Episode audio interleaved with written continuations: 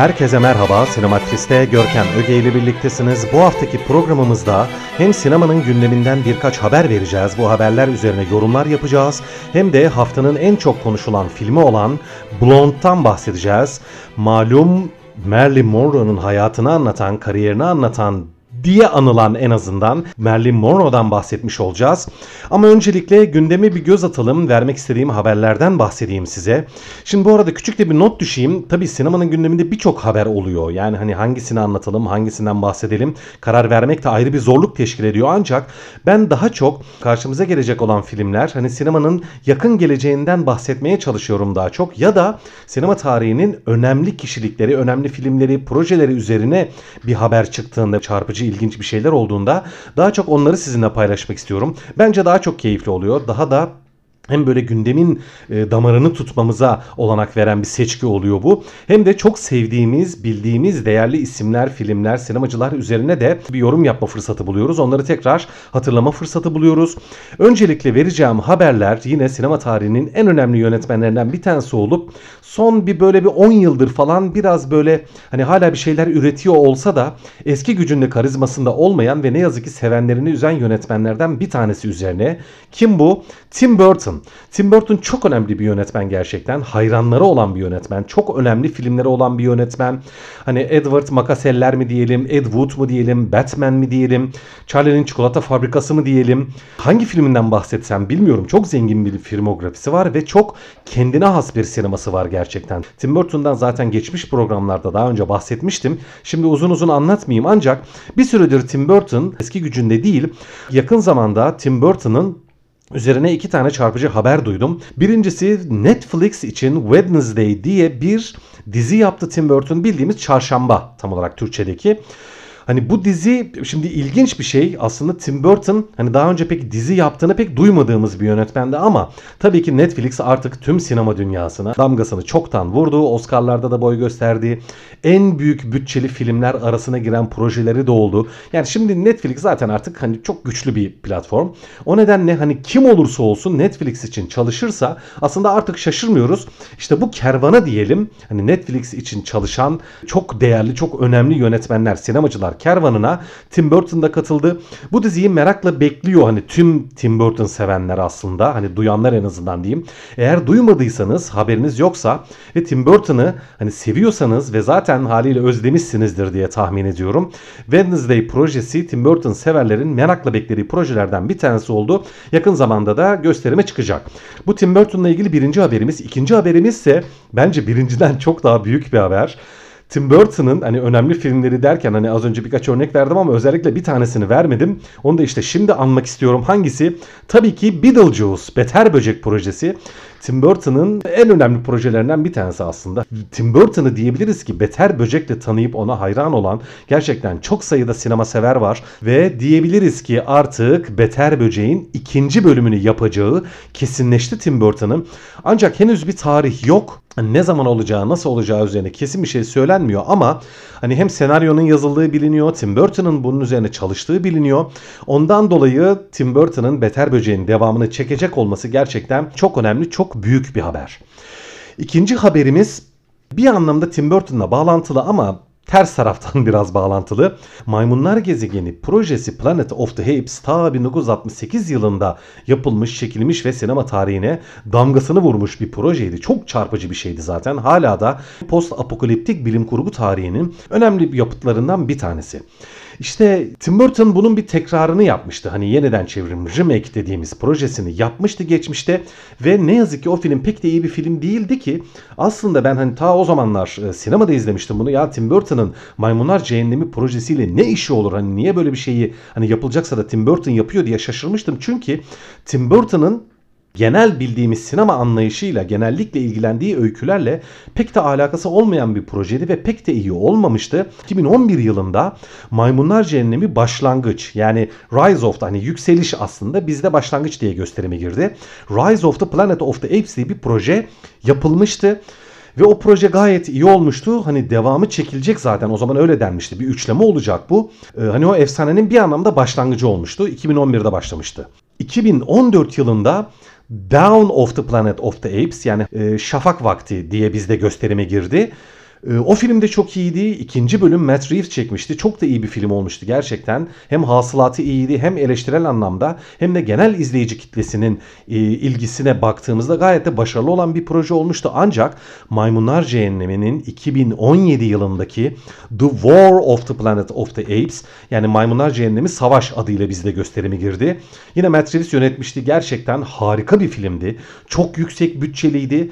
Çok güçlü bir projeydi ve özellikle şunu belirtmemiz lazım ki hani canlı performansla, anlık performans yakalama tekniğiyle yapılmış bir filmdi ki bu. Hani sonuç o kadar iyiydi ki gerçekten artık hani bundan sonraki aşama alenen Marilyn Monroe'yu izlemek olur. Hani birisi Marilyn Monroe'yu oynar biz de aynen izleriz. Hani insanın gerçekten mükemmel bir şekilde anime edilmesi, performans yakalama tekniğiyle yakalanması gerektiği ya da artık o aşamaya gelindiğini Maymunlar Cehennemi savaş filmi bize gerçekten göstermişti. Her açıdan nefis bir filmdi. Şimdi bu üçlemeye bakarsak hem Maymunlar Cehennemi başlangıç hem Şafak Vakti hem de savaş filmleri kendi içinde ta 1968'deki o Maymunlar Cehennemi filminin o işte diyorum hani Tim Burton'ınkini onu bir kenara atalım. Onu hiç yapılmamış gibi varsayalım. Bu üçleme Maymunlar Cehennemi projesinin günümüzdeki yansıması olarak gayet başarılı güçlü bir üçleme, bir post apokaliptik bilim kurgu karşımıza getirmişti. Şimdi habere geldim. Biraz uzuk uzun bir giriş yapmış oldum ama bunu söylemem lazımdı. İşte bu üçleme o kadar başarılı olmuştu ki her açıdan hem eleştirel olarak hem de gişede Artık şu ismin güzelliğine bakar mısınız?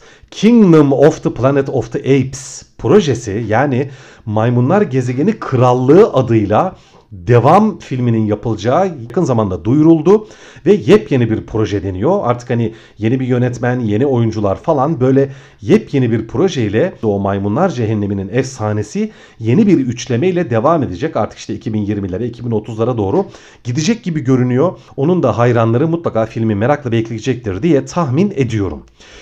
Ee, son haberimiz biraz daha ilginç bir haber. Ben, çok ilginç geldi. Yine bir sinema teknolojilerinin ilerlemesiyle alakalı bir şey.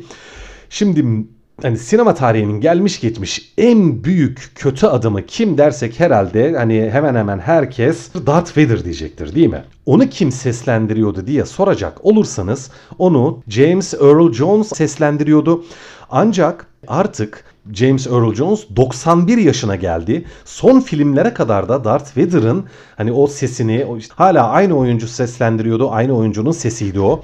Ancak artık öyle bir seviyeye geldi ki 91 yaşında bundan sonra Darth Vader karakterini seslendiremeyeceği açıklandı.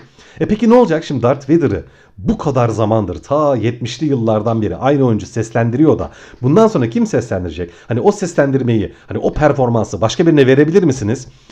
Çok zor bir şey değil mi? Gerçekten çok. Bundan sonra Darth Vader'ı kim seslendirecek sohbetine son karar verildi ve Az önce Planet of the Apes projesinde bahsettiğim meseleye geldi olay.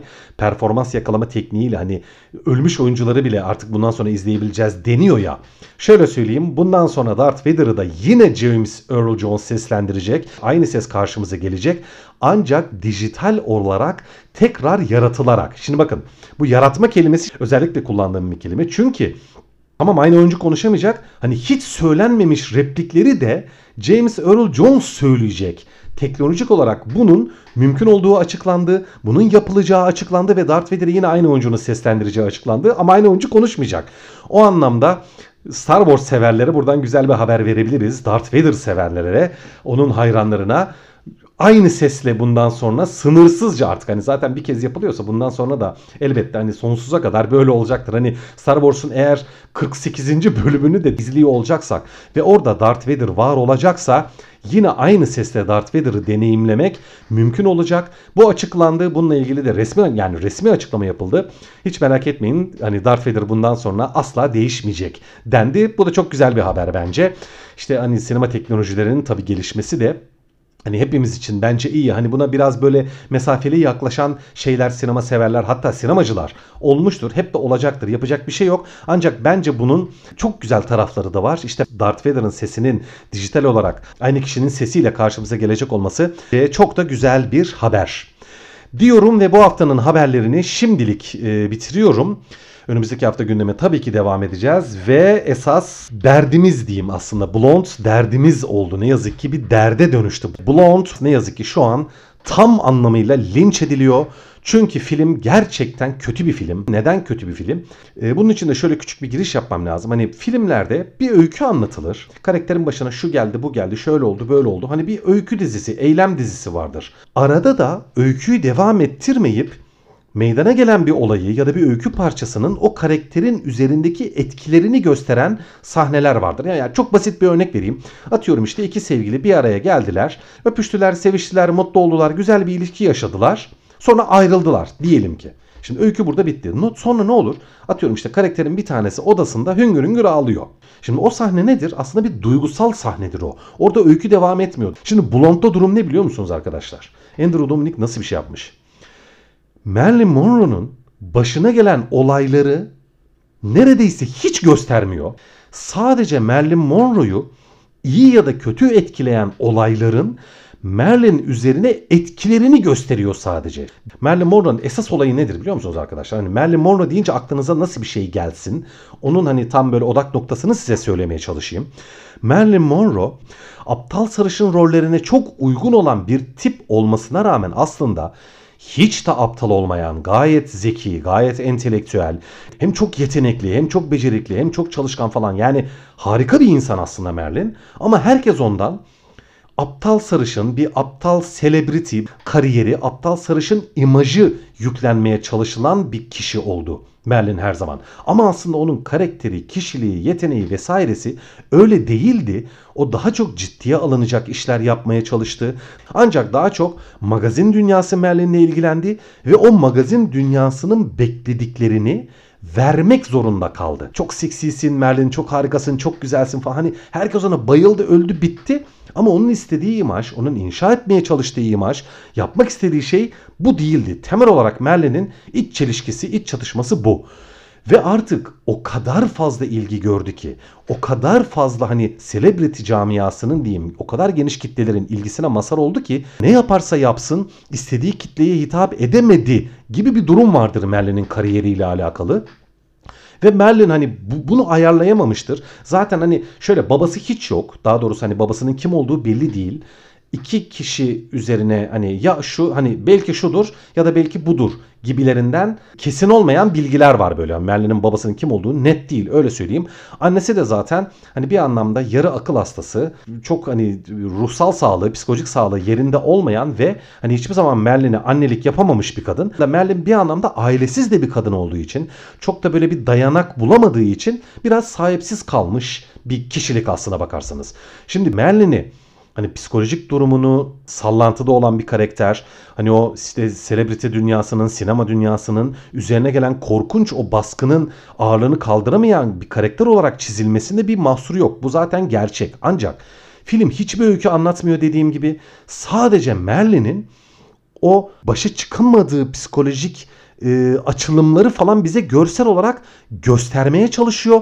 Ama bunu yaparken hiç öykü anlatmadığı için Merlin'in neyi niye tercih ettiği, neyi nasıl yaptığı, hangi tercihleri hangi niyetlerle ya da planlamalarla yaptığı üzerine film neredeyse hiçbir şey anlatmadığı için tamamen Merlin'in duygusal dünyasına pencere açmaya çalıştığı ancak bu duygusal dünyanın nasıl biçimlendiğini bize göstermediği için tamamen kendinden kopmuş, neyin için yaptığı bilinemeyen, tamamen kontrolsüz ve sürekli böyle hani o duygu durumundan bu duygu durumuna savrulan bir Merlin çizmiş film. Şimdi bu durumda hani bu o kadar kötü bir anlatım olmaya başlıyor ki yani film bir seviyeden sonra. Merlin o kadar kontrolsüz, o kadar hani saçma sapan bir karaktere dönüşüyor ki inanamazsınız. Samimi söylüyorum inanamazsınız çünkü ben inanamadım. Olay nereye varıyor biliyor musunuz? Tabi spoiler vermek istemiyorum. Filmde ilginç bazı anlar var böyle ama e, Marilyn Monroe'nun Başkan Kennedy'ye e, oral seks yaptığı bir an ve o anı yönetmen Merlin'in gözlerine yakın çektiği bir plan var mesela filmde. Bakın hani o hani Merlin öyle yerlere sürükleniyor ki ne, niye, nasıl, niçin oluyor? Hiç kimsenin bir fikri yok. Yani izleyicinin de fikri yok, Merlin'in de fikri yok ve Merlin Başkan Kennedy ile böyle gerçekten çok böyle hani aşağılanısı diyeyim bir cinsel paylaşımda bulunuyor. Bir seks sahnesi var falan. Hani kapı açık işte adamları içeriği görebiliyor falan. Ya ya ne oluyor arkadaşlar diyorsunuz yani film hani nasıl bu noktaya gelebildi? Neler oldu? Ne oldu? Nasıl oldu da Merlin hani bu kadar diyorum ne yaptığını bilmeyen, bu kadar hani kişiliğinden, karakterinden, aklından, mantığından tamamen kopmuş, tamamen kontrolsüz ve gerçekten şey böyle hani aşağılayıcı, gerçekten aşağılayıcı bir karakter haline getirmiş film Merlin'i. Ve bunu da diyorum hani biz hani az çok az önce size bahsettiğim hani Merlin işte hem ailesiz hem de yapmak istediği projeleri yapamayan ve hani geniş kitlelerin ondan hiç de istemediği, beklemediği bir diyorum selebritiye dönüşmesinin e, zorluğunu yükünü kaldıramaması dedim ya az önce hani bunu anlattım ya. Tamam hani biz bunu biliyoruz belki ama bunu film anlatmıyor. Gerçekten film bunu anlatmıyor. Film savrulan Merlin'in o garip duygusal hallerinden fotoğraflar veriyor bize o kadar. Arada Merlin belki ben yanlış anladım bilmiyorum ama anladığım kadarıyla biseksüel olan iki erkekle bir ilişki kuruyorlar. Hem dostluk ilişkisi hem cinsel ilişki her türden yakınlık diyeyim ve onların yanında hani Merlin kendisini çok iyi hissediyor gibi görüyoruz filmde. Birden filmden o iki karakter yok oluyor. Şimdi ne oldu? Nasıl oldu da o karakterlerle diyorum Merlin bozuştu mu? Üzüldü mü? Birbirlerini kırdılar mı? Onlarla nasıl tanıştı? Onu da göstermiyor film. Diyorum önce hani işte kocasıyla bir birlikteliği var. Sonra benim anladığım kadarıyla diyorum biseksüel olan bir çiftle hem duygusal hem cinsel hem dostane yaklaşımı var. Sonra başka bir yazarla evleniyor. Ama onunla da herhalde ayrılıyor. Hani nasıl ayrılıyor bilmiyoruz. Sette Billy Wilder'ın meşhur bazıları sıcak sever Some Like It Hot diye çok böyle sinema tarihinin çok meşhur önemli filmlerinden bir tanesi vardır. Onun setinden bir sahne var mesela. Artık orada Merlin tamamen kendinden geçmiş işte sette bağırıp çağıran hani ben işte oynamayacağım oynayamıyorum yapmayacağım deyip seti bağırıp çağırıp insanları çekip gittiği bir sahne var falan böyle. Diyorum hani tamam okey Merlin zor durumda psikolojik olarak kötü durumda peki anladık. Ama nasıl buraya geldi? Bunlarla nasıl başa çıktı? Çıkabildi mi? Hayatını nasıl sürdürmeye çalıştı? Nasıl devam etti? Hiçbir eylem, olay, öykü, açıklama hiçbir şey yok filmde arkadaşlar. Onun dışında tamamen sürüklenmiş, ne yaptığını bilmeyen, kendisini utandıran, saçmalıklar yapan, kendini yalnız hisseden, abuk subuk konuşan, işte baba eksikliğinden kocasına sürekli baba baba diye hitap eden, savruk ve kendini tamamen kaybetmiş bir Merlin izliyorsunuz neredeyse iki buçuk saat boyunca. Bu durumda yönetmenin yapmaya çalıştığı şey, ha bir de bu arada şunu da söyleyeyim bir parantez açayım. Atıyorum işte Başkan Kennedy ile yaşanan işte seks birlikteliği ya da ne bileyim işte o kocasıyla yaşadıkları falan filan o kadar özel anları, o kadar mahrem anları film bize o kadar yakın çekim veriyor ki hani şunu demek geliyor benim içinden. Hiç kimse o an nasıl hani o an nasıl yaşanmış aslında bilemez. Yani film ne kadar doğru, ne kadar dürüst, ne kadar yalancı bunu anlamak da pek mümkün değil bence. Çünkü bir roman uyarlaması bu bu arada. Marilyn Monroe'nun hayatının üzerine yazılmış bir romanın uyarlaması.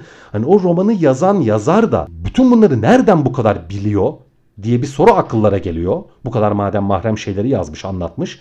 Ve ben özellikle açtım baktım Romanı ben şahsen okumadım. Onun üzerine bir şey söyleyemeyeceğim ama romanın yazarının nasıl bir demeci var biliyor musunuz? Bunu bir biyografi olarak okumayın e şimdi bu durumda hani bunu bir biyografi olarak okumayacaksak biz o romanı. Bu filmi de bir hani biyografi olarak izlemeyeceksek izlediklerimizin gerçeğe ne kadar uygun olup olmadığını, ne kadar yakın olup olmadığını nasıl inceleyeceğiz ve yargılayacağız? Soru bir. Ve yönetmen bu kadar yakın çekim, bu kadar mahrem şeyleri bu kadar kontrolsüzce Merlin'in inşa ettiğini ya da hani deneyimlediğini bize gösteriyorsa bunlardan nasıl bu kadar emin Marilyn Monroe'yu bu kadar kontrolsüz, bu kadar hani hayatı mahvolmuş bir şekilde göstermeye nasıl cüret ediyor? Soru 2.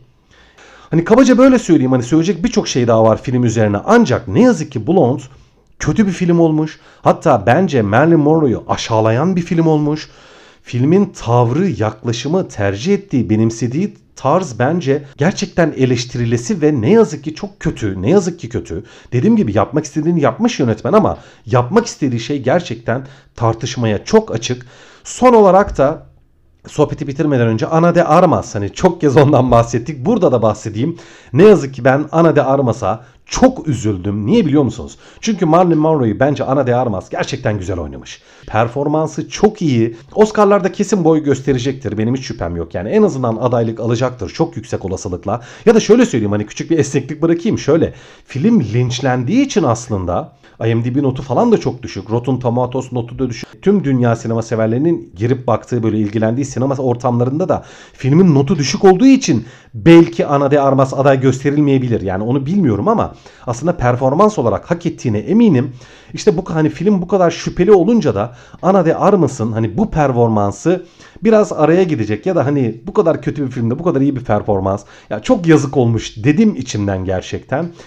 Diyorum hani çok uzattım kusura bakmayın. Kötü bir film derken neden bu filmin kötü bir film olduğunu bu şekilde hani açıklanması gerektiğini düşündüğüm için bu kadar detaylı bir açıklama yaptım. Onun dışında daha birçok şey söylenebilir. Hani filmin teknik tarafı, görsel tarafı vesaire ama ya bir de 2, 2 saat 45 dakika yani çok da uzun bir film.